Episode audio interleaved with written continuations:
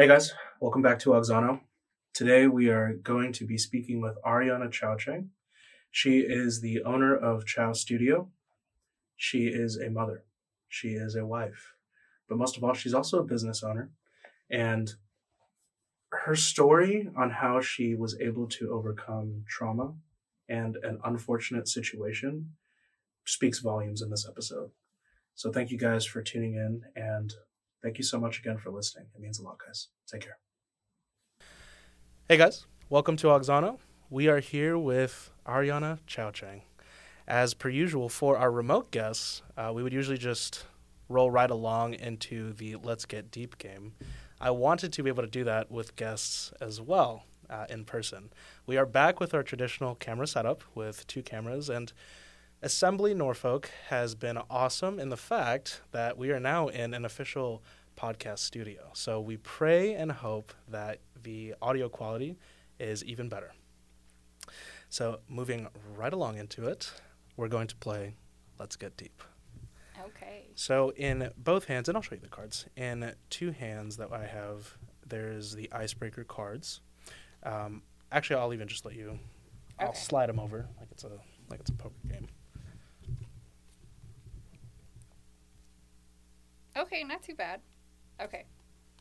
What do What- we do? Which one do you do you Oh, want to say? Yeah. Um, so I just pick a card and answer it. Yeah. Um. and then just for the audience, if you could say the question too, what the question is. Yeah. I'll do this one. Okay.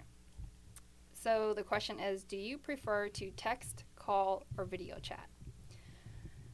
Um, it depends on my mood. So if I'm going to be honest, I text when I don't really want to talk to somebody. okay. if I need to just directly get a message to them. Um, personally, if I'm in a mood and I want to catch up with somebody and show my love, um, either a call or a video chat. It's more intimate. I don't like to text long paragraphs. I feel like it's just, I want somebody to hear my voice and hear the authenticity in it. Like Mhm. if I'm like, oh, hey, how are you? Or I love you, it comes off different versus seeing a text message. Um, long story short, it depends on my mood. but um, overall, call or video chat for me. Call or video chat. All Mhm. right. Next two cards. Okay. We're gonna move on to deep. Huh. Okay, so that one I'm rusty at. um, so the question is Does your family have any cool heirlooms? Mm. Um, this is kind of difficult to answer. Um, I feel like I I don't want to say I come from a broken family, but um, I come from a family that came to America with nothing.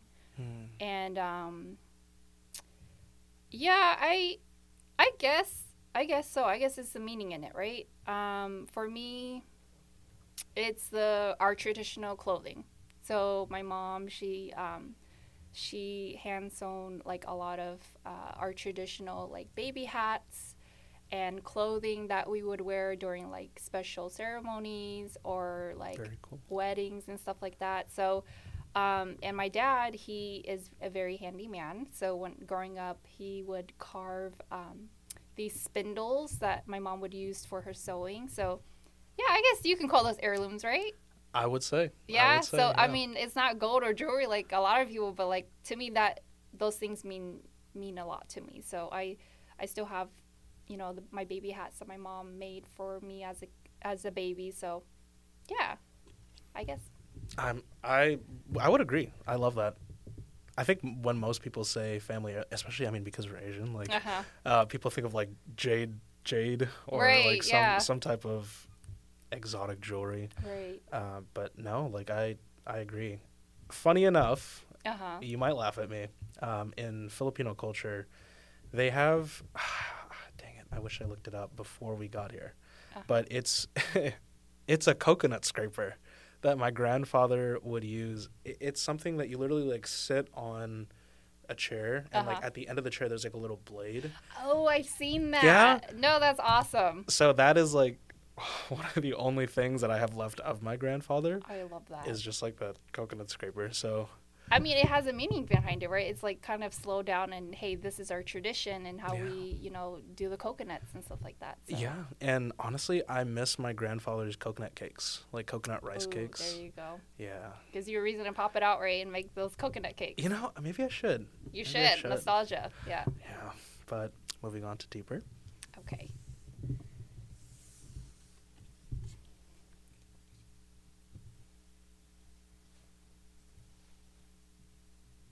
Hmm.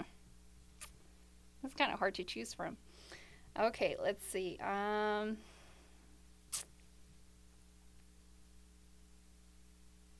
Let's do this one. Okay. Name a wish that has come true for you. Mm, that is deeper. Hmm.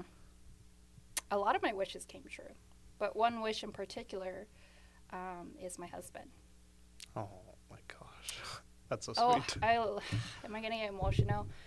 Um, so a little backstory. Um, my parents got divorced when I was very young. Mm. So, but in the time that I had my dad, I like to say I had him up until I was maybe eight years old, seven or eight years old, because I kind of blocked that part out after he left. Um, but when I did have my dad and he was in my life, um, he showered me with so much love, unconditional love, I like to say.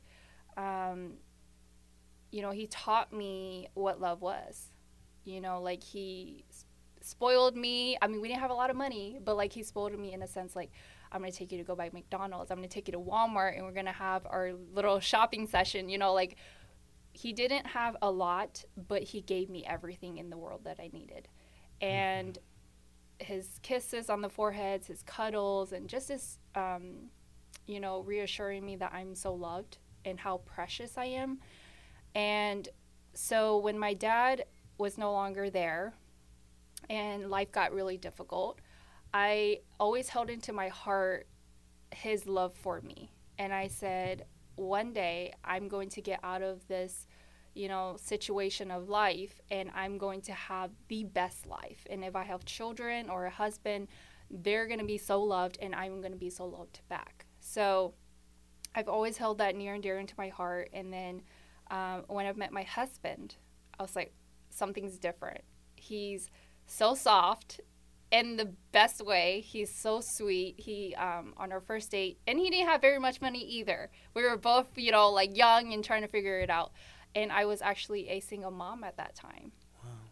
So I was a single mom of, of my oldest daughter, and um, he was like, "I want to take you out on a date." I was like, "Okay," you know. So he showed up in a tie and a button up, and I was like, "This is different." Like, and, you know, if for those that don't know, I'm I grew up born and raised in the hood. Um, and so was he. So I was like a little bit shocked. And um, anyways, he was a gentleman. He opened the door for me. He was kind to me.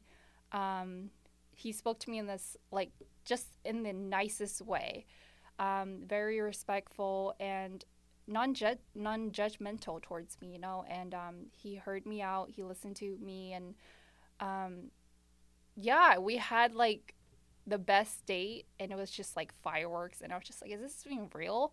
Um, and one thing that he told me he's like um, you know i had it set that the next girl that i'm going to call my girlfriend is going to be the last. She's going to be my wife. And he asked me to be his girlfriend shortly after and that was here we are now. Was that the sign where because he said that, you're like, oh my gosh, like I'm gonna get married soon? Um, I didn't think anything of it at that time because I was just like, you know, ha ha, ha like Right. Eh, but he really meant it. And um, he really stood by his words because he was he had just kind of stopped talking to a girl like they weren't official but um, sh- we were together at that time We're like we were just still dating not official just yet but uh, she had texted him and um, he told me already he goes oh she's texting me. And i was like oh, okay you know like you can talk to her it's fine. And he goes no i'm i'm telling her i'm we're done and so I was like, okay, so he's honest, he's upfront, and you know, like this is so chill. Like, okay, I can do this. So How how was that process? Like, was there like a falling in love, or you? Were, it was like amicable. It felt right.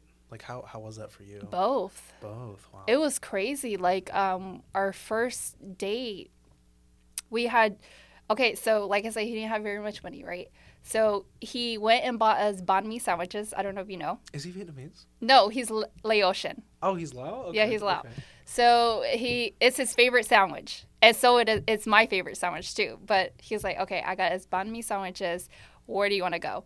And I was like, oh, I know this spot. Um, so it's in Sacramento. Uh, I forgot the name of the city, but it's like where the rich people are. And um, they were still building homes out there, so there's like a hill, right? And my friend and I, we used to go out there and just go stare at the city lights. You could see the entire city.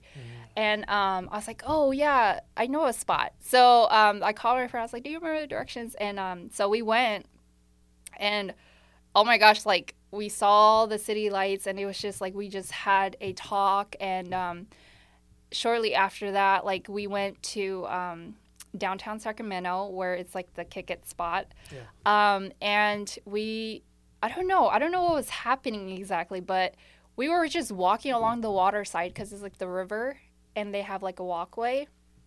And fireworks started shooting.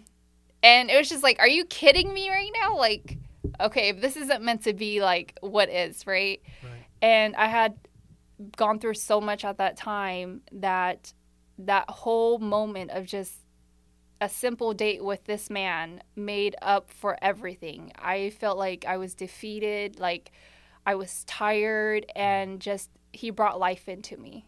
And it was just, yeah. Wow. May all husbands and, and all boyfriends be able to have the honor of having their their spouse or their significant other. Um, what's his name? Adrian. Speak about Adrian the way that you do. Oh, Um, thank yeah, you. That's that's amazing. That's really awesome. Um, I wonder what he was thinking. Like, He was cheesy. I was like, you, you're very cheesy.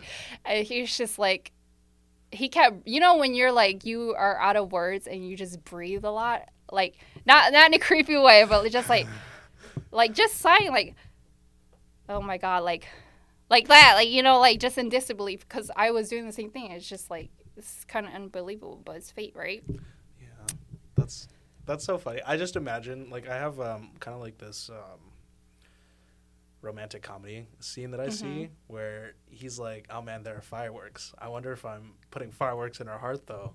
Something like something like that, especially if he is kind of cheesy. Oh my god, Um, he's kind of like, yeah, he's like that. His, Okay, I love that. Yeah. I love that. Adrian, you go, bro. You go. um, yeah, well, I'm super happy that you were able to experience that. A question, which is even funny, because this is literally like the icebreaker round. I don't even, Yeah. I don't even start the podcast yet. Um, but how weird is it to give flowers on the first date? So, Mhm. two dates ago, um, the women that I saw on a date Mhm. were telling me that, oh, like this has never happened before. And I was Mhm. like, is is that just not a thing? Like, do, do you guys just not do that nowadays? Um, I don't know. I guess it depends on your age range, right? Or like where where your head is when it comes to first dates or something. Um, I, I guess it comes down to your authentic self. Like, how do you show somebody that hey, you're interested in them, or what's your, I don't know. Um, for me, it's not weird. I don't know. I guess Yeah. call me old school, but it's like, you know, I feel like if you go out of your way to show me that, hey, you admire me or like, here's a nice suggestion, I'm going to be thankful for it. Um, but I feel like maybe sometimes women, if they've gone through so much heartbreak and um, maybe they didn't have the greatest relationship at home or something, like, and we'll talk further into that. But um, I guess it just really depends on where you are in life and can you accept and receive a kind suggestion? Are you can you be thankful or are you Yeah. kind of scared and resistant because of where you are in life? Yeah. You know, so Yeah. for me, it's not weird. For me, I think it's a sweet suggestion, and it's like you spent your time and money to give me flowers, and you thought about which one to give me. I think that's very meaningful. So, Yeah, and I usually what I don't try to pick out just roses because I think mm-hmm. that the specificity of the flower, hmm like a rose, is like I think it's unyielding love, but I would try to go out of my way to look for, I think they're hydrangeas. yes, I those think- are pretty. Yeah, like I would give those because they're supposed to be a sign of respect. Like you Mhm. would you would give so like me giving the flowers I suppose is a sign of respect that like my intentions are they are pure. Like they. Yeah. Well, I, I would it be pure if I'm like trying to marry you? I don't know. Are we allowed to cuss on here? Yeah. Yeah. Absolutely. So you don't come off as a fuckboy? I'm just Oh, kidding. thank you. I I'm appreciate just it. kidding. I I'm appreciate it. kidding. Okay. No, no, no. You're definitely not that. I'm kidding. But um, yeah, I think that's sweet and very thoughtful. So you give flowers on your dates. Yeah, on on first dates, I usually I, I think giving flowers every day would be a little too much. Yes. in my opinion. Um, but yeah, on A little costly. a little costly also, unless you go to Trader Joe's. Right. There you go. I like Trader Joe's. But um awesome. no, I think that's a sweet suggestion and um you have meaning behind it. So Yeah, yeah, I I try, I try. But moving away from Beau's love life and love life in general, um, I I ask this question to every single guest. mhm. Um, it is when you were a child, Mhm. what did you want to be? Huh. What did I want to be? uh, I don't know if I'm gonna get emotional or not, but um, I spent most of my childhood surviving, um, and I guess I would always dream that I would be a hero one day. I I felt like I didn't have a hero in my life at the time that I needed, and I'm thankful for that. That didn't come until later, but um, I f- dreamt that I used to dream that I want to save the world. I wanted to impact the world. I wanted to um, just save somebody because I feel like that was a reflection of my cry for help. Like I was crying for help and for somebody to see me for the longest time when I was a child, and um, yeah, so that was my dream. I wanted to be a hero. What life advice would you give that child now? I visit her a lot. like um, I was visiting her actually on the way here.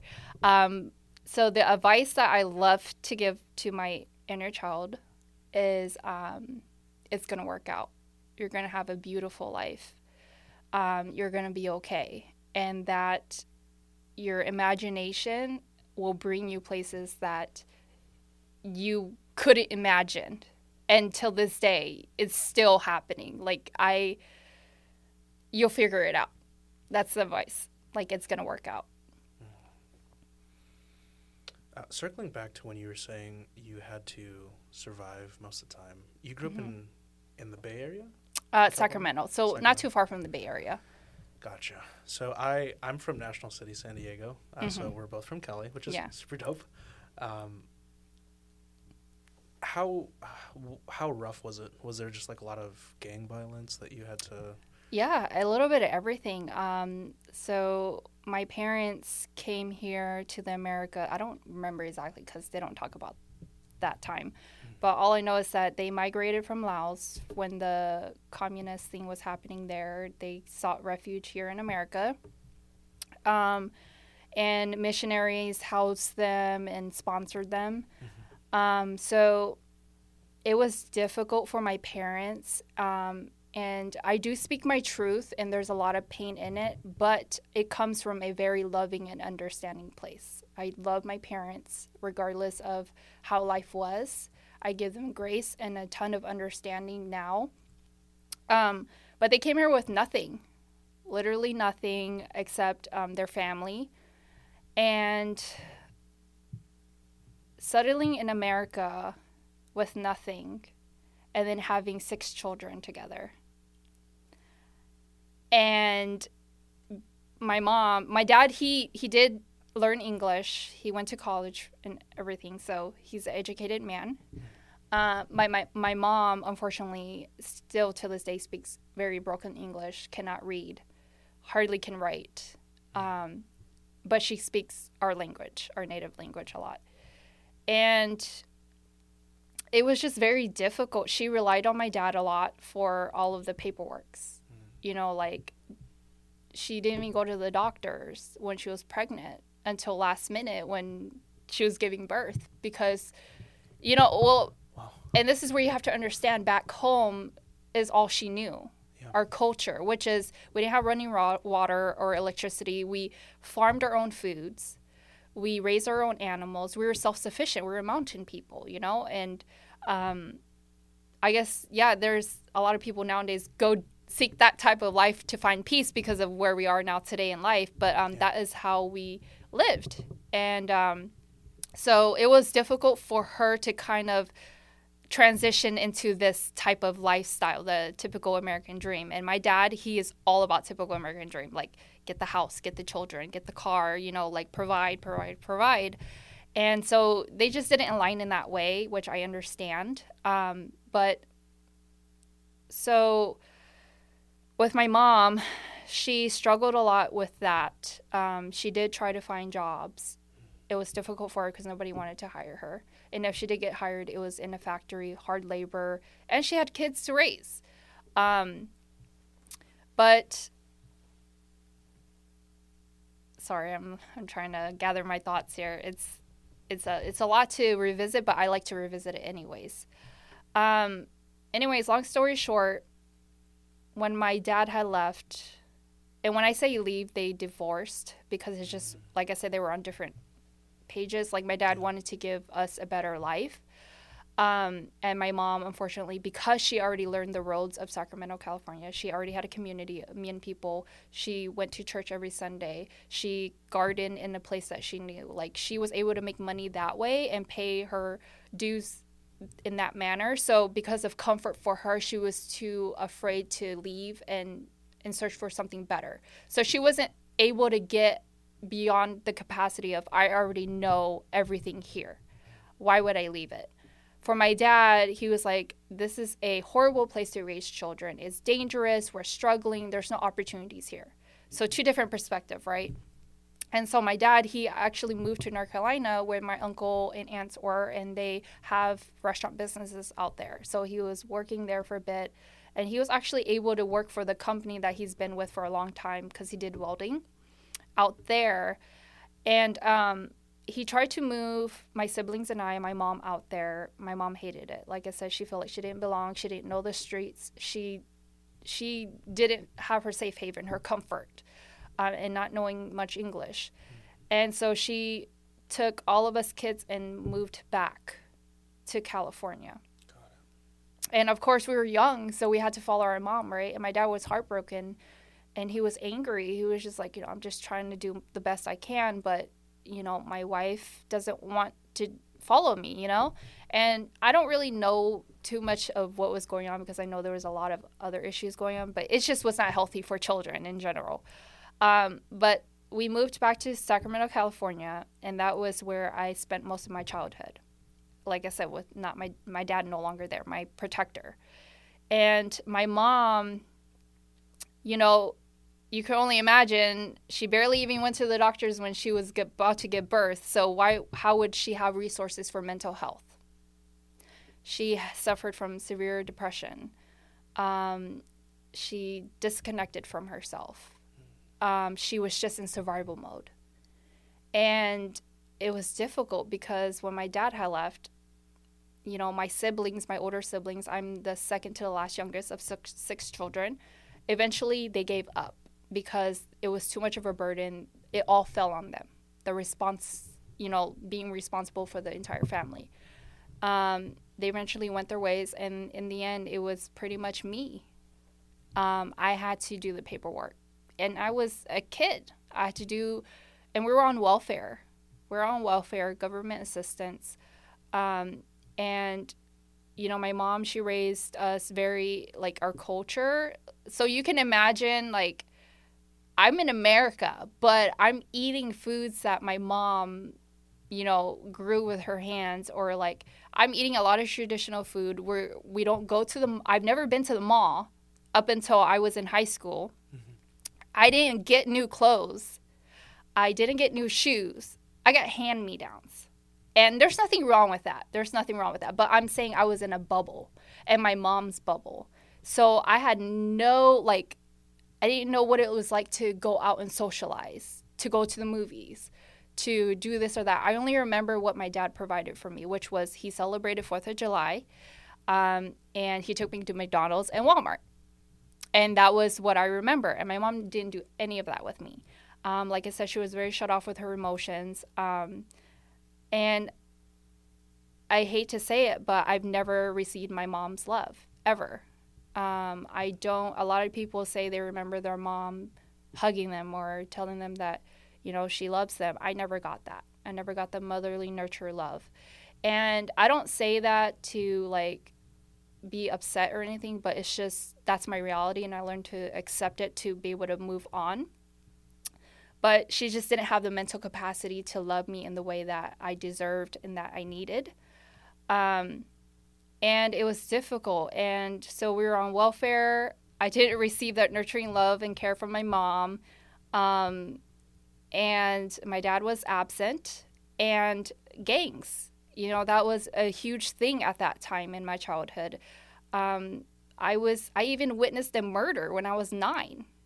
You know, we were sleeping and all you hear is just gunshots. Um, and then next thing you know, my brother is dragging in his friend's body, and I'm nine years old sitting there seeing blood everywhere and like what is going on. And you know like um it and the crazy thing that now that i look back on if a child was to go through that we would seek professional help right? Like go to counseling or therapy. I didn't get that. I didn't even have a conversation um, or anything like that um, it was pretty much oh that happened like it was normal and it was always dangerous. I got bullied throughout elementary, middle school, and high school, unfortunately, um, severely. When I say like every day I would go, I would get picked on, or like I would get tripped. I would be called names, and I eventually, slowly started to shut down. My dad had left.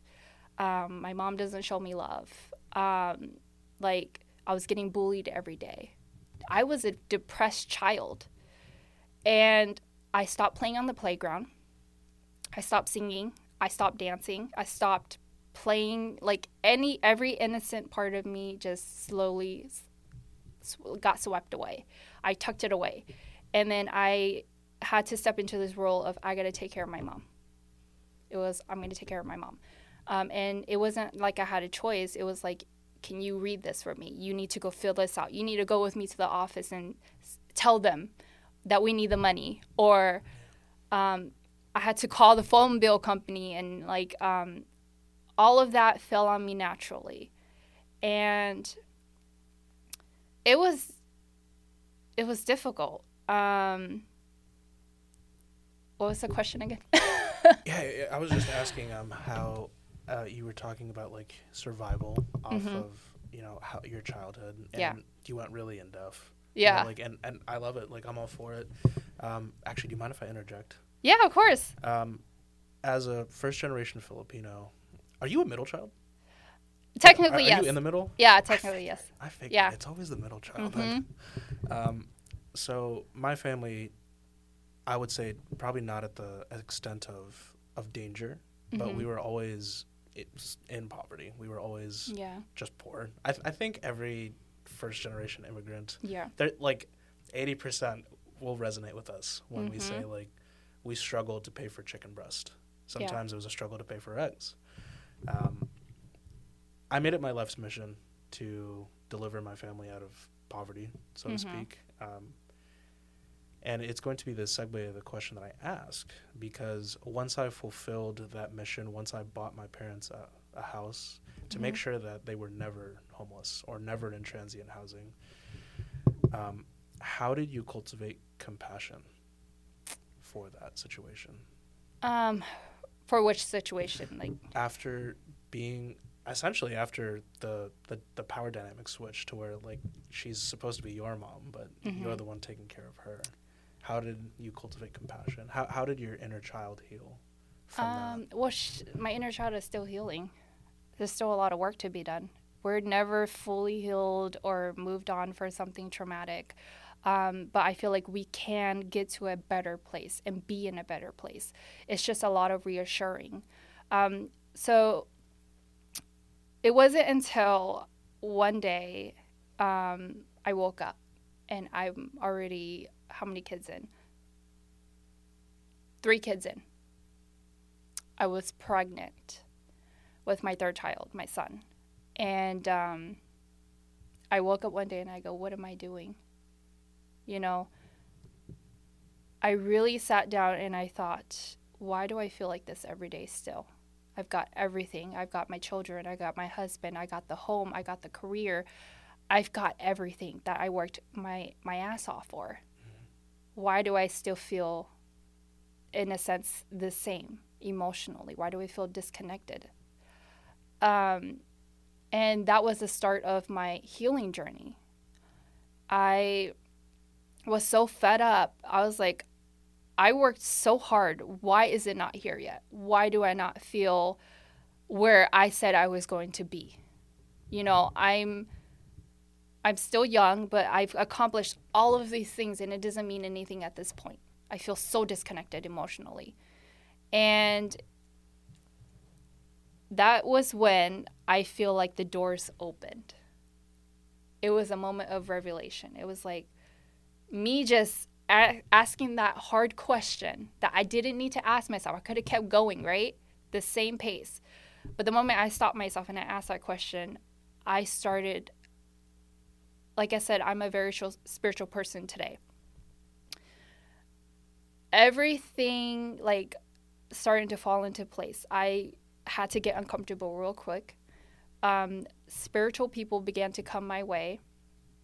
And um, so, a little backstory to that originally my people are shamans so i don't know if you're familiar um, it's they practice a lot of spirituality of you know mother nature and tapping into the universe and well, long story short but um so spiritual people started coming into my life and they actually helped me a lot. They're like i see so much pain that you're carrying and i know you want to do better. And they gave me like tips on what I needed to do on to embark on this healing journey, and they even did prayers for me. Um, and so slowly, I began to heal a lot of pain that I carried with me my entire life. And the one thing that I was really focusing on and keep coming back to is the message of love. So I wasn't shown that example from my mom, but I was shown that example from my dad. And the more I find that I learn to love from my heart and practice kindness, even if it doesn't connect sometimes, it brings so much light into my life and other people's lives. And it heals in a way that I can't describe. And the one thing when I was doing the inner work, I kept visiting my my mom. Even until this day, I think about her every day. I think about her and I send my love to her. And I used to be so angry with her um, because, in a sense, there was abuse. I was, um, you know, verbally and emotion like emotionally and physically abused. Um, and I, I don't want to say particular who was abusing me, but it was like I was getting beat up almost every day at home. Um, like, and I was a skinny little girl. Not only was I getting bullied at school, and I got into fights that I didn't volunteer for. They were, you know, like they, you know. I never asked for this. Yeah, I never did, and it was just like, okay, well, I guess we're gonna fight then. Um, but I hated, I hated all of it, and then I'll go home and I'll, I'll get my my ass beat and um, and then I'll be you know get told like all the frustration that everybody carried would be put on me like oh you're stupid you're slow why are you failing school or you know like and I was very angry I used to be so angry and now that I've been given all of these people that come into my life that has helped me and shown me compassion, kindness, and love and patience, and told me how much I mean to them and how much I mean to the world, that made up for all of it. That opened my heart back up. And so that's where my compassion comes from. Is that I like to say the angels that came my way eventually. Yeah. That helped me remember, you know, who I am. Like everything that I've gone through, my heart is still authentic my heart is still capable of love. I am capable of compassion, even when I wasn't given that at one point in my life. Like, I can give it now. So. I know it's like a super general question that people might ask, but I ask this with the full intention of what it means to you. What what is love? What is love? Um, What is so, love? so when I think of love, I think of unconditional love. And I feel like there's nothing wrong with showing unconditional love, even to a stranger. Um, unconditional love is something you feel in the heart, so you don't have to think about it. You just do it because that's just who you are. Like you choose to be love, right? Like you choose to be a light in the world, and that's what I want to be. I want to be my best, and some days I have my bad days. But, you know, when I see somebody, I don't know what they're going through. You know, I can show them some love. I can say, hey, how are you? Oh, what do you like to do? You know, can you tell me more about it? Um, what is your goals in life? How are you feeling now? You know? And, well, I think you're amazing, you know? And I think you can do it. Why not just try? Even if you failed, do it again. You know, you'll figure it out. You know, and that to me is unconditional love. It's the smallest little things that truly speaks volumes. And um yeah, like for my children, they don't ask very much from me. All they ask is cuddles. Mom, this is my day. Mom, can you help me with this? You know, or thank you, mom, for dinner. Like that's love. That's unconditional love. We don't have to think about it. It's not hard. It's not difficult. You just do it and you feel it. So, There was a man I met in the military, um, very high ambitioned man, but I think the way he speaks about his kids, he was extremely passionate about who they were. Mm-hmm. And um, before I give you my compliment, I actually want to give you the quote that he told me. Um, and I don't think I'll butcher it, I might, but it was To the world, you might be one person, but to one person, you might be the world. And I think that's a Dr. Seuss quote, I'm not sure. it sounds like it could be. Yeah.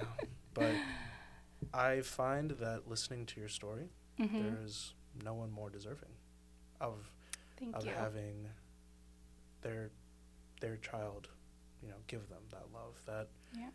yeah, like to the world, you might be um, just another Asian girl walking down the street, Right. but to one person, that has nurtured them, that has given them guidance, that you'd be their world.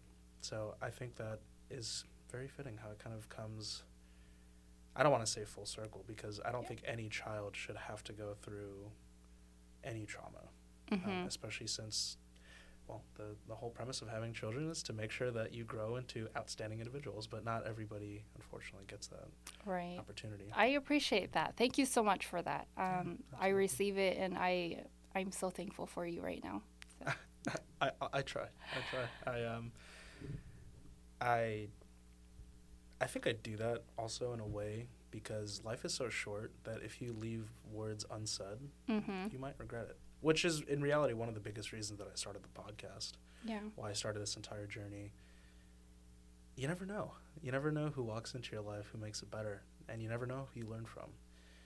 And I, I actually wanted to to turn the conversation towards what you do, Mm-hmm. and I wanted to ask you what were the origins of Chao Studio. So, through my healing journey, like I said, that rev- revelation that I had one day, I had no idea I was going to be a ceramic artist. No freaking clue. Um, it just happened. But I remember that time when I began to question my life, and I was three kids deep in. Um, I turned to my husband and I said, What are we doing with ourselves? What do you want to do in life? What have you wanted to do in life, right? He was like, I don't know, I don't know. Like, he is such a selfless man. It's annoying sometimes. I was just like, Stop it. You know, because we had an agreement when I was, we had just started dating, and I was, like I said, I was a single mom previous to him coming into our life. Um, he knew that I wanted to have a career and he was a like a shift lead at KFC at that time. And so we had moved into a little dinky little apartment, one bedroom apartment, rent was $500. Um, but that was a lot to us because we were broke at that time and we had a child to feed.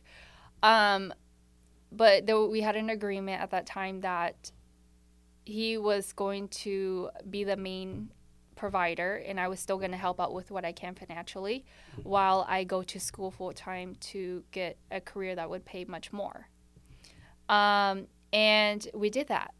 I went to school. I went for medical assisting at first. That didn't work out. I went back to school, did pharmacy technician, got an amazing job. Um, that was my first major career because prior to that, I was making $7 an hour at a warehouse. and I had worked at Walmart, you name it. Anyways, so he supported me with my career first. And the agreement was that next it was going to be his chance to um, focus on his. And, but then next you know, we have three kids. And then he eventually climbed up the ladder with, you know, his jobs and got better job. We both got decent jobs, right? That was able to pay the bills. And up until that point, I was like, okay, well, you never really got to do what you wanted to do. What have what do you want to do? And um, he's like, well, I've always wanted a, heroic job, like, and that's funny because back to what I wanted to be, right? And um, I go, well, what is that? He goes, I wanted to join the military, but my mom said no. and I was like, okay, well, do you want to do it? Because I don't care if you join now. Is the is your age too late? Like, um, because he was like 29, I think, when we were talking about this, and he was like, well, I don't know, like he and like I said, he gives so much, but he forgets to see himself sometimes. And at that moment, I was like, "We're you're gonna do it this time. Like whatever you want to do, I'm down for it, right?" And so he said he wanted to join the military. I was like, "Okay, well, what do we need to do?" And he went to the recruiter's office. He took the test, didn't do good. Went again. It, he studied, and mind you, we had two kids, and I was pregnant. Um, but it was difficult. But he studied, and he was able to get a position as IT. So after that, I did not hesitate. I said, "We're selling the house. I'm quit. I'm." Well, at the time, I was able to take my job because the pandemic had hit. Everybody was teleworking. I didn't tell them that I left. You know, I was leaving the state, um, and we. Sorry, I keep losing my train of thought. What's the question again? Oh yeah, it was. It was. Um, actually, I don't. I, I'm kind of losing it too. Um, let's let's go back. So, um, I was asking you. Wow, I forgot to. I was like so caught up in the story. Um, this is my life every day. yeah. You have like a really good way of storytelling. So I was just like the. I'm sorry, I get carried away. I'm Yeah, just no, like, it's, it's okay. Um, what was the dang question? yeah, what was I? Um, Oh, how did it get into Chao Studio? How did that happen? yeah. uh, Okay, the, there we go. question There we go. I remember now. Okay. Anyway, sorry. Um, long story short, I'm gonna cut cut it short. Uh, we sold everything, and he joined the military, and he went to boot camp for three months, and so I relocated with my dad in North Carolina, and um, then he went to Florida for A and C school. I went out there with him, took the kids because we missed him, so we were there for six months. Got a little apartment, enjoyed the beach, um, and then he got his first station duty orders to Norfolk. Um, and I don't know, I'm a go getter person. So I always figure things out and I always trust that it's going to work out. So I was like, oh, there's a loan. Like we could use that, you know? So I found a realtor in around this area and I was like, hey, can you get us a house? and um, he was like, yeah, yeah, yeah. And then so he was FaceTiming properties with us. And um, the first house he went to, I said, that's the one. That's going to be our house. And the market was so hot. Um, it was hot. Everybody was competing. But yeah, anyways, he, sight unseen, he got us the house, first offer, didn't even ask over. Um, and we got our home. And then we moved here. When we moved here, I went through a depressed state because Because he wasn't here, or no, he was here. It was because I felt like I was shedding a part of me, an identity that I had known for so long. I was in a new place. I have my children with me. I was a mom and a wife. And then next thing is who the hell am I? You know, my career, I just left my career. I was on my way to a promotion. I was going to be a tax auditor. I was going to make bank. I was going to be good. I had a good retirement fund. I work for the state of California. And I lost a part of myself. I was like, oh my God, I worked so hard for it, you know. But right now, I, I really want to focus on my husband and give him this opportunity because he supported me. But then again, it's like I gave up a part of myself. Like, I'm just a stay at home mom at this point, you know? Like, it was a hard pill to swallow. And, and my husband, here he is, bless his soul, he is just like, I want you to, I don't want you to work. I want to provide for you. I want to give you everything. I go, but I've never been like I've always worked. I've always had my own money. I've always, you know, been a go-getter. Like I don't want to just be at home and raising the kids and being your wife. Like I'm somebody too, you know. And so um I was just like, okay, you know what? I'm going to take this time and I'm going to enjoy life. I'm going to go with the flow and I'm going to freaking trust the process. It's going to work out. And I was like, what do I want to do? Like what have what is something that I've always dreamt that I was going to do, but never had the opportunity because I was too busy with work or school or family. And I revisited my inner child a lot. And one thing that would come up where I remember pure joy in the midst of the chaos um, was, like I said, my mom is like a gardener. She has a green thumb. So, and I didn't have toys. We didn't have a lot of money. So my playground and my toys was the backyard the chickens that we had and the dirt that we had.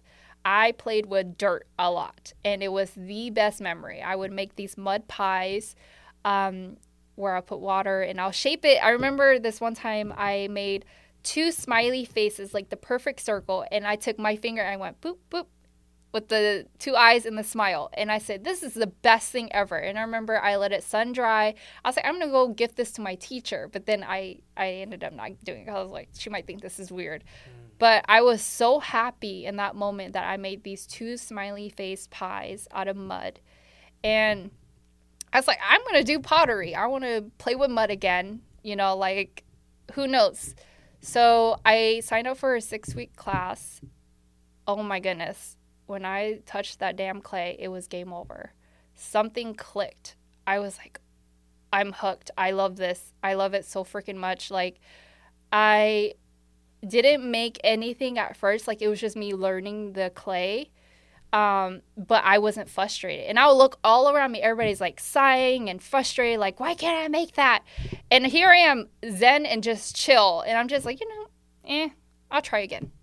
You know, and since then, I've been doing clay almost every day. And this was just last year in April that I took this class. So I eventually was like, I want to do this. And I talked to my husband. I was like, I love this. He goes, whatever you want to do, do it. You know, I'm, I'm here to support you. And so I actually like took my own money and I was not happy at the studio that I was with. I feel like um, I just wasn't respected in a way. So I was like, you know, it pushed me, but that happened for a reason. Like I said, nothing happens um, by coincidence.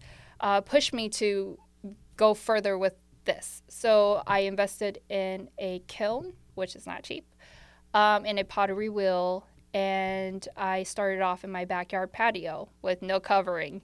Um, so I was in the sun every day. I was hand washing with the hose, and you know, I had my own little setup, and then um, anyways, long story short, I eventually converted our garage into a studio. It's a small little, um, humble little space, but I, that's my safe haven. That's my purpose. And sorry, I know that's, no, that's how. Chao Studio happened. Yeah, I mean, I love it. There's actually a, uh, I think uh, Sir Francis Drake says it. It's called Sic Parvis Magna, greatest Mm-hmm. from small beginnings. And the only reason I know that is because it comes from a video game, but the quote itself just has so much power. Yes. Uh, you say like humble abode and small beginnings, but you you're going you're at like um, an art festival winner already, aren't you? so I didn't win. It was a jury show. Um, I wish I would have won, but it's okay. There's always next year. Um, I feel like my style, and like I said, I um, I trust in the process. I feel like I love the East Coast, but my style has a West Coast flair to it. And um, right now is I like to say every day is just the beginning of something new. I so long story short, I did small markets, um, local markets for an entire year here. Whatever market there was, I signed up, and then eventually my name got out, and now like markets are messaging me like, "Can you? Would you like to participate?" I'm like, "Oh yeah, sure," you know.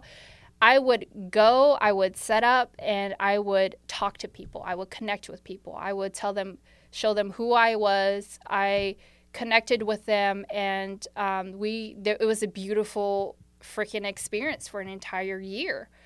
And I was like, oh my gosh, I think this is my like the purpose of, you know, this plays a huge purpose in why I'm here. And so it wasn't until recently where I got really tired of doing weekend markets, and I was like, okay, I think I'm ready for the next step. Um, let's take it up a notch. So I started making bigger pieces, bigger art pieces that spoke to my soul. Um, and I applied for festivals for the first time, and I got approved to two of them, two huge ones. And like I said, I like to say I still live in a bubble. I'm always curious. I'm always learning. Um, but I had no idea how huge these festivals were until people were like, "Oh, you got accepted," and I was just like, "Yeah, I did. I did." You know, like I didn't know, and then I was like, "Oh, okay, well, awesome, right?" Um, so I did the Hermitage, and then I just did the Stockley, which is a two-day festival. I was a hot mess. I didn't have the proper weights. Uh, but like I said, angels come my way. I had the two sweetest men literally stake down my tent for me and give me their weights. But anyways, um, yeah, it was a beautiful experience to have my actual huge art pieces displayed. I got so many wonderful feedback and appreciation, and um, yeah, I'm getting my name out there. I'm working with people that I thought I never would work with. I get a lot of custom orders, and I am just super grateful right now. Yeah, I mean, it from from the hood of Sacramento Right? to art festivals, and to people ordering custom things mm-hmm. from you, things that you create with your hands. When in the past, a lot of problems, perhaps, hmm might have been physical. You're creating something beautiful. You're creating something out of really nothing. Like I, I imagine clay as like it, it's it's it's malleable. Yeah. But you're able to create art with something that is technically just a blob Yeah. until it isn't. Until it isn't. Now that you're in this phase of your life, what do you feel like your purpose is now? Uh, first, thank you for your kind words. Um, and what was your question again? Oh, my Oh no, it's okay. Uh, what do you feel like your purpose is now? I- is um, it is it just to continue with with Chao Studio? um, my purpose right now, I feel, is still the same. I feel like it's still love, Mhm. to give love and light into the world through through now pottery, um, through being a ceramic artist, creating my pieces that come from a very emotional place. Um, it's I can't. It's hard to put into words. It's like it's just the thing that is just what I'm supposed to do. Like it's natural for me to create a, a piece now. It's like, you know, everything I make, I feel like I go through this like trance. It's like I don't even think about it when I'm making it. I'm I'm just doing it. Like it's it just fits in my soul. And I think about life when I'm doing it. I think about how far I've come. I reflect on like anything that you know I need to reflect on and clay is teaching me a lot about life too. You know, um and when people come to me it's like, "Oh, how do you, you know, make this this or that?" or it's like or how have you come this far? And I'm like, you know, clay has a lot to teach people. Um, it teaches you patience. It teaches you to let go. It teaches you to trust. It teaches you to play. It teaches you to imagine and be with your inner child that a lot of us forget to do. You know, like you're basically playing with mud. You're playing with dirt, right?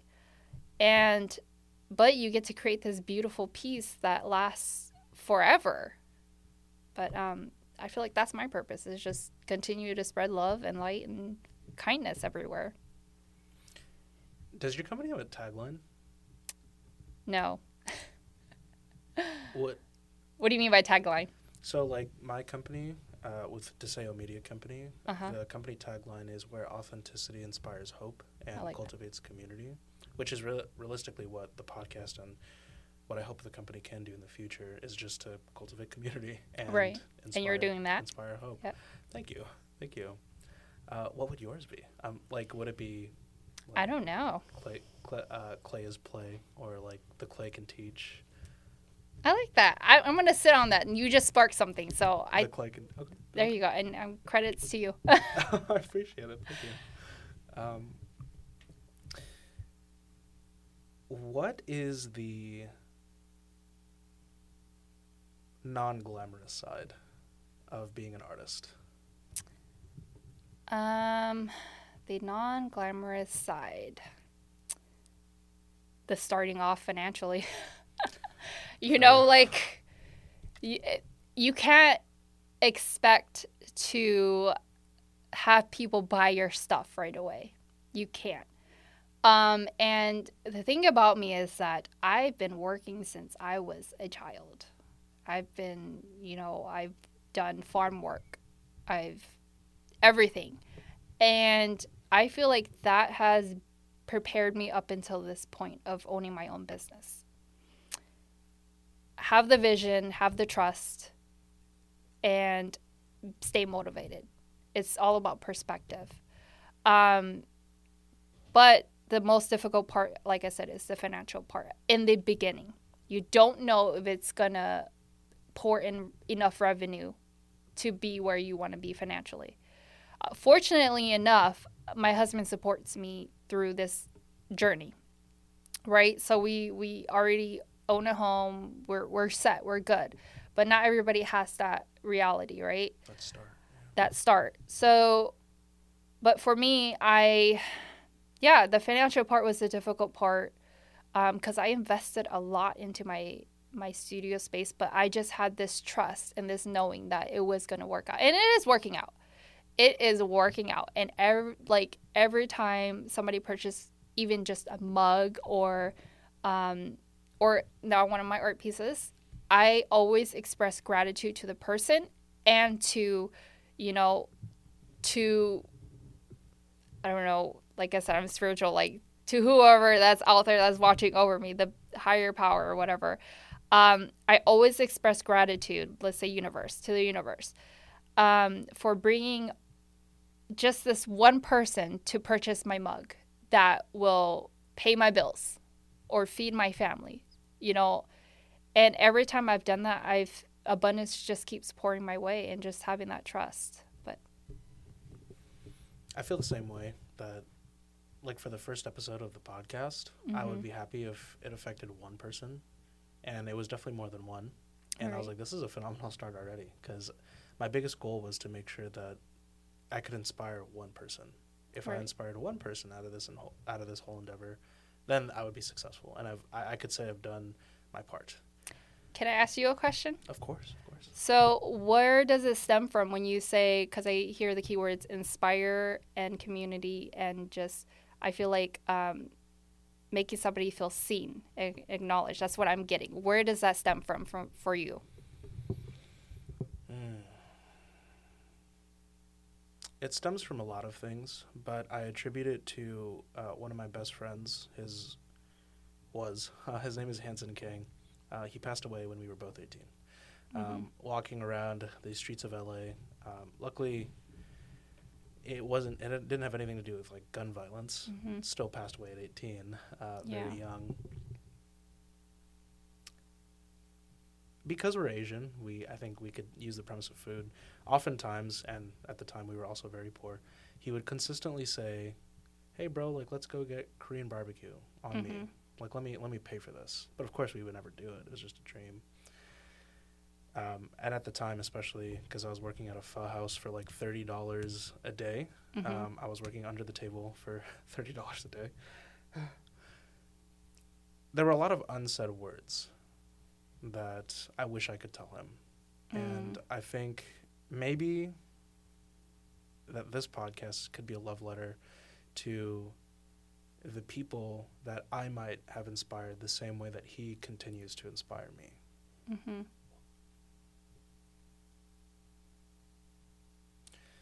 And um,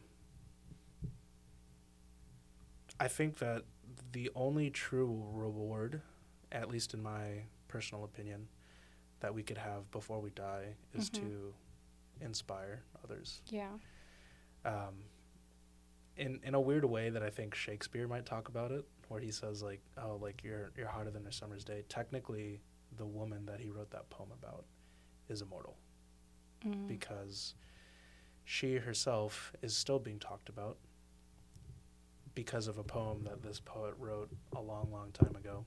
Yeah. Um, but I actually want to attribute it to the word sonder. Um, the word sonder, coined by John Koenig, he's the author of the Dictionary of Obscure Sorrows. Sonder means that everybody else you see is the main character of their own story. hmm in my opinion, um, just just like how I've met you recently, um, your family is a supporting cast, and you're and, and, and you're the main character. hmm You- You're your own hero. I mean, especially now. Yeah. For me, it's enough to know that I was like a lamppost of light on the dark side of the street, or maybe a rest stop that's waiting for the bus. Yeah. If it meant that I was there and I could give a person comfort, if I could give you comfort in this time, um, or give some advice or some type of candor Mhm. that that maybe increases their volition and how they live their life. Um, That's beautiful. I, sorry, rest in peace to your friend. Um, And I think it's beautiful how he's left an impact on your life, and now you're touching other people's lives. You know, it's the effect of just somebody's love and presence, how it can impact a dream or purpose is amazing to me. So, yeah, I. And it, it, it's in the same way that you are creating your art. I feel I'm not very talented at a lot of things, uh, personally. I failed consistently to get to anywhere. Um, even when I was real estate investing, it Mhm. was 60, 70 rejections of my realtor saying, like, this is a dumb idea, until I found the one that was an amazing, amazing return of investment yeah. my coaches for Muay Thai or any martial art that I've ever done have consistently told me that you're pretty bad, but it's because you stuck with something that you were able to get somewhere. When it even comes to instrument playing, because I'm I'm not a musician, but I, I can play a multitude of different instruments like the piano, guitar, etc. Uh, but I feel like I've always had the ability to try to speak with people and just learn from their perspective. I think Mhm. I've always, as as as are you, I've always been the person to try to be very curious. Not not try even. Mhm. It, it's it's being effortless on being curious. And because of curiosity leads to conversation, and I think conversation in itself can be an art. Mhm. But I also think that conversation in itself is powerful, as most conversations start with um, a hello, and oftentimes most conversations end with very powerful moving events, whether I it be Totally agree. Conversations is what has taught me is my best teacher. Yeah. And to backtrack on what you're saying, how you're saying you weren't good at a lot of things, is it that or is the perspective all of that didn't work out because that wasn't what you're meant to do? I think Actually, I, I even lie. I, I remember being the shy kid, the shy, Mhm. the shy, r- really fat Asian kid at the time. Actually, growing up, um, and thinking to myself that one day I, I think I'd like to be able to talk to people the way Mhm. that others who have inspired me have spoken to me. And I think just over time, it was like I would be the guy that would ask a random like father on the side of the street, Mhm. like that's playing catch with this kid, like, what life advice do you have for me? Very weird, very Yeah. odd. Well, it's not weird. Um, I think when you're 12, like you're, that's not your focus, you know. But it was mine. Right. It, it was it was just my curiosity of That's crazy because I was the same exact way, and I Mhm. still am. I still ask the people who say, "Why do you ask such outrageous questions?" I go, "Am I asking the outrageous questions, or are you not asking enough questions?" yeah. You know, I- so- yeah, yeah, I agree. I like to think of everything. Perspective is so powerful. Um, the words and words are powerful as well. Like the words that we speak about ourselves and others, it does eventually manifest into reality. You know, um, and I don't think you're horrible at anything. I think you're brave and adventurous for even trying those things that were out of your comfort zone. And I'm sure you learned a lot of lessons in those things. You may not have been the greatest, right? But you did it, you know, and you should give yourself credit for that. And I'm sorry that, you know, whoever that was your teacher or like didn't encourage you or see you for even just trying. Um, I think it's amazing that you did those things, even if you weren't the greatest, like I said. But you've now found your purpose, which is right here, right now. Like you're doing it. And I think it's amazing. And you trusted yourself to be able to get this far. Um, but yeah, perspective and words are so powerful. Um, I like to try every day to practice that. So, perspective how can I see this in a better way? Like, is it happening to me or for me? Right. Which one do I choose? Yeah. And the words I speak, is it kind to myself? Is it kind to the person I'm speaking to? You know? And there's it's not like I'm lying to myself. I'm not. I choose to see good. I choose to see the better side of things, you know? And my life has been beautiful since I've done that. Yeah, I I would even I, I would just disagree a little slightly with you on the Mhm. fact that I was actually proud that a lot of these people would tell me I was bad because I would look at it as qualitative Mhm. um, knowledge that okay, like I can improve. Yeah. So I've always had the the inclination to move towards what I'm bad at mhm. um, and then decide if this is worth putting three times, four times the effort to get Yeah. better at. Um, it's for the same example that I am, I can like do my oil change and Mhm. stuff and change a tire on a car. Yeah. Please don't tell me to ask, like, please don't ask me to change an engine, you know, like Yeah. things like that. And yeah, you know, like I, I, but I also admire in the, so I'm like kind of like pivoting around. No, you're fine. Yeah, Yeah. I I admire the the words of affirmation because that's one thing that I've for my inner child as well that I've been telling Mhm. myself is I've actually been telling the little child that you're worthy. hmm Like that that's a that's a big one that I've been Yeah. reaffirming is you're you're worthy. Um, and often that's how I've measured a lot of life is when I first even starting this media company, um, you know, Mhm. my creative director is sitting right there. You know, I at a point in my life, I I looked in the mirror. I said, I don't deserve this. I don't. I don't deserve it. I don't deserve any of the things are gonna come crashing down. Like things are gonna go really bad. Yeah. And it's the affirmations that you know other that the angels are way Yeah. come on the road and that we meet but also having the courage to even tell myself that yeah like you can you can do it Yeah. just remember that you should also do the work to be worthy of it to continually be worthy of it and that's the way that i've been measuring um, Yeah. my progress my life um, Thank you for disagreeing with me. no no no worries No, I worries. appreciate it. Um, yeah, I, I, it's the nurturing side of me. That's like I want you to know how worthy you are, and but no, thank you for um, disagreeing with me. I, I, ex- I see what you're saying, and that makes a whole lot of sense. Um, it is great to receive positive criticism in the things that we do sometimes, and it's not always rainbows and sunshine, but um, I, like I said, I just make it my mission to make sure that people know that, you know, they are valuable, that they are worthy, and that, you know, just to try to see the positive in every situation, even when it's difficult. But Yeah, I yeah. do, I see your perspective and I respect Yeah. that. Well, and I, I appreciate the words of affirmation. You know, I just it, it's something that I've I've been trying to also because I, I generally find myself a very agreeable person. Mhm. But even when it comes to smaller things, I'd be like, oh yeah, you're right. Like yeah, Yeah. you're right. But I've been I think as I get older, um, if there's something that I, and it, it's not like we had like a point of contention where I was like, "You're wrong, Ariannah." Like that, that's Yeah. not how it is. Um, I've realized now that I've kind of just been living my life with the anvil of discipline, and I Mhm. think that's it takes a discipline to know when like, dang, you're bad at this, and uh, let me get better at this with with time Yeah. and repetition. Yeah.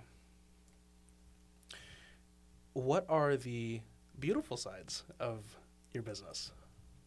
Since we talked about the cons Uh, or the non-glamorous side, what is what are some of the most beautiful things that have come your way? First, the interactions, the connections. Um, you know, I get to talk to people from all ranges of ages, um, from young to older, and it is really refreshing um, because the world is so fast nowadays. And I'm a mom and a wife, so like I find myself some days I don't get to socialize a lot and like feel like I'm my individual self, if that makes sense. Not that I'm not with my family, but um, like it gives me a a chance to learn still, because there's so much to learn in the world, um, just by talking and connecting, and so that's one of the beautiful sides of it. Um, the other beautiful side is to see my hard work pay off. It's paying off. Um, I am I'm so damn grateful right now for where my business is and where it's continued to head. Um, but yeah, all of that hard work I put in, all of that time and patience and trust is working out right now. So Wh- What's one thing that you want to do right now, but you don't have time for? hmm, can you give it a little bit more like? Yeah, so um, you've got the house, know, Mhm. you've got the kids. Chao Studio's taken off, Mm-hmm. but because you're also busy with all these things, Yeah. what's one thing that you've been wanting to do, but you just don't have time for? Like, Uh, uh, some people are like, I want to be a chef, but I don't have time. traveling. Travel. Traveling. I want to I am going to travel. I right now my husband's deployed. So we've actually been talking about you know what? We've been working our asses off for too long as parents and hardworking people. Let's take a vacation. When he gets back, we're going to vacation hard. We're going to travel and we're going to do all of the things.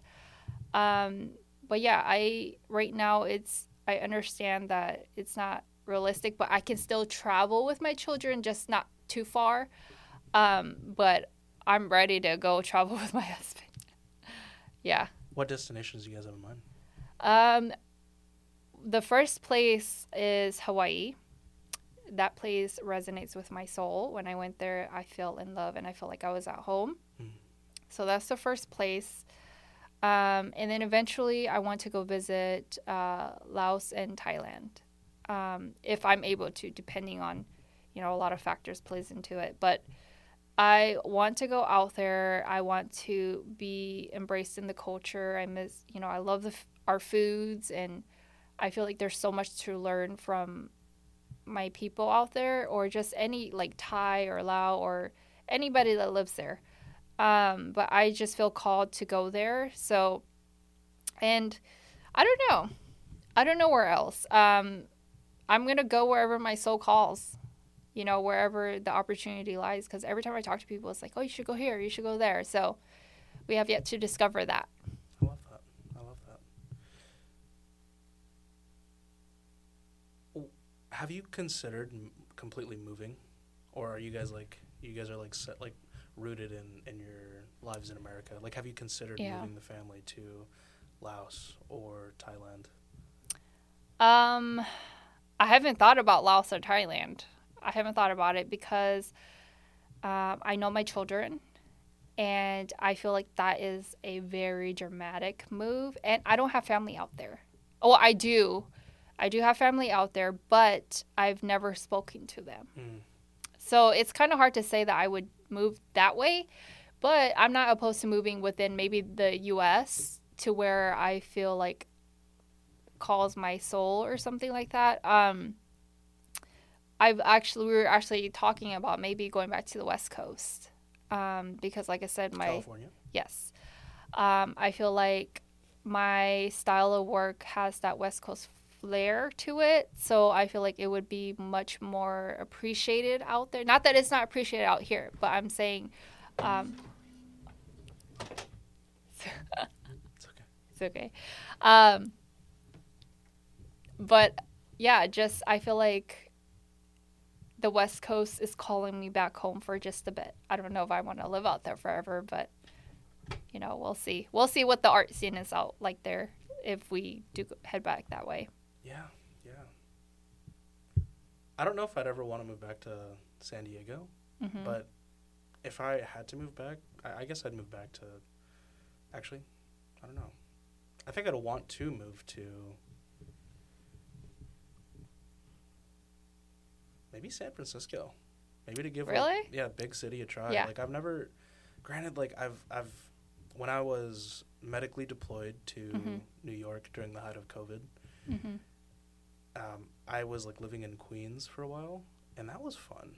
That it was a busy.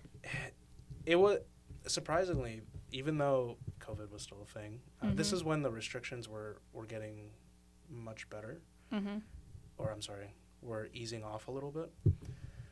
But the streets were still pretty packed, so Mhm. I can't imagine how much how much more packed it would be if if it didn't have if if uh, COVID was not a thing. But moving to San Francisco, I, I remember when I was a I'm sorry, I never moved to San Francisco. Visiting San Francisco, I remember looking back, and there's Mhm. always just a line of people Yeah. walking behind me. So I love San Francisco.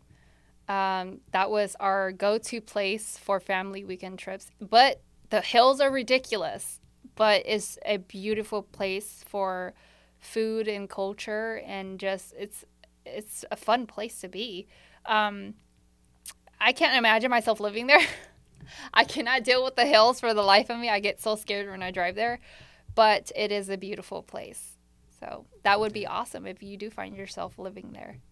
Yeah, I mean, I guess we'll see. We'll see where the company goes. We'll Yeah. see where life takes me. Um, but I wanted to ask if you had any last minute questions. I think we've hit around closing time or so. Are, are, are we still good on time, Just? Oh, we're like an hour twenty. Hour 20? Wow. You were actually going to be our longest podcast. Just, Really? yeah, I think. I think it's also like the the back and forth like candor. Yeah. Um, but yeah, you, you will be our longest podcast. Sorry yeah. if I'm long with my answers. No, not at all. I mean, I think that this, this is what we're going for. You know, this is Yeah. what, this is. I'm glad, and I'm glad that you were our first guest to help us break in this podcast studio. So it means a lot. Um, I'm honored to be here. Like I said, uh, prior to us coming into this room, I felt like you were the one that is supposed to interview me and put my story out there. So I'm honored. I am truly honored. well, thank you very much. I mean, I, I'm honored that you could come on as a guest. Um, but yeah, I wanted to ask if you had any uh, closing thoughts or any closing questions that you might have. Um, hmm. I can't think of anything. I feel like you you've been awesome this whole Oh, thanks. entire time. I mean, do you have any questions for me? I mean, last minute questions. Um, I would say if you could give any life advice to the young women that were, that might be in the same position that you were in, uh, when it when it came to your childhood, or even now, like life life advice to Yeah. young women and young men now.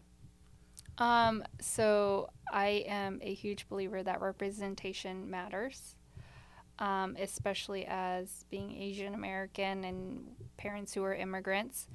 Um, the best advice that I can give is to remember to see yourself, to always discover yourself.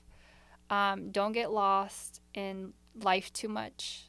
Um, always stay curious. And even if you feel like you're out of place sometimes, which a lot of us do feel like, know that you're not alone. And that when you share your story and just be who you are authentically, you've already lived your purpose. Um, but yeah, that's that's the best advice I can think of right now. Well, it means a lot. Um, actually, but before we leave, uh, Mhm. you said you had a gift for me. Oh yeah. Yeah, I, I want to see it. So I got you a little gift. Um, you can open it and see it. Hey yo. did, you, did you make this? I did. So I Goodness. made everything from the handles to the entire shape of it, everything, the colors. Yeah, this is this is such a beautiful mug. That Thank you.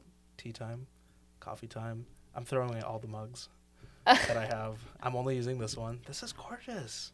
I didn't realize how sacred a mug is.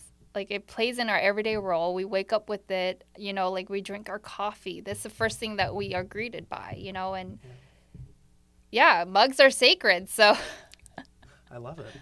Where where did you get the um how did you get the the, the blue on here? Um so I don't know, are you familiar with pottery? Not at all. No. So the clay that's the actual clay body color that you see the beige part right there, the white off white. And I took color the it's called underglaze and I mixed it with a soapy concoction or like mixture and I blew bubbles on there. Yeah. It? Okay. So I got like I All said, my inner child comes to play all the time with pottery. I was like, "Ooh, I'm going to do bubbles." So, I love it so much. Thank you so much. yeah, no, Thank thank, you you. for having me. Well, I would say that's a phenomenal place to stop. I got a gift, and hopefully that you had a good time, and that I had a wonderful time. It was a great time. thank you so much, guys. This is Auxano. Thank you so much for tuning in. Thank you, Ariannah, for this beautiful mug. Um, it is by Ariannah Chaochang of Chao Studios. My Thank so pleasure. much.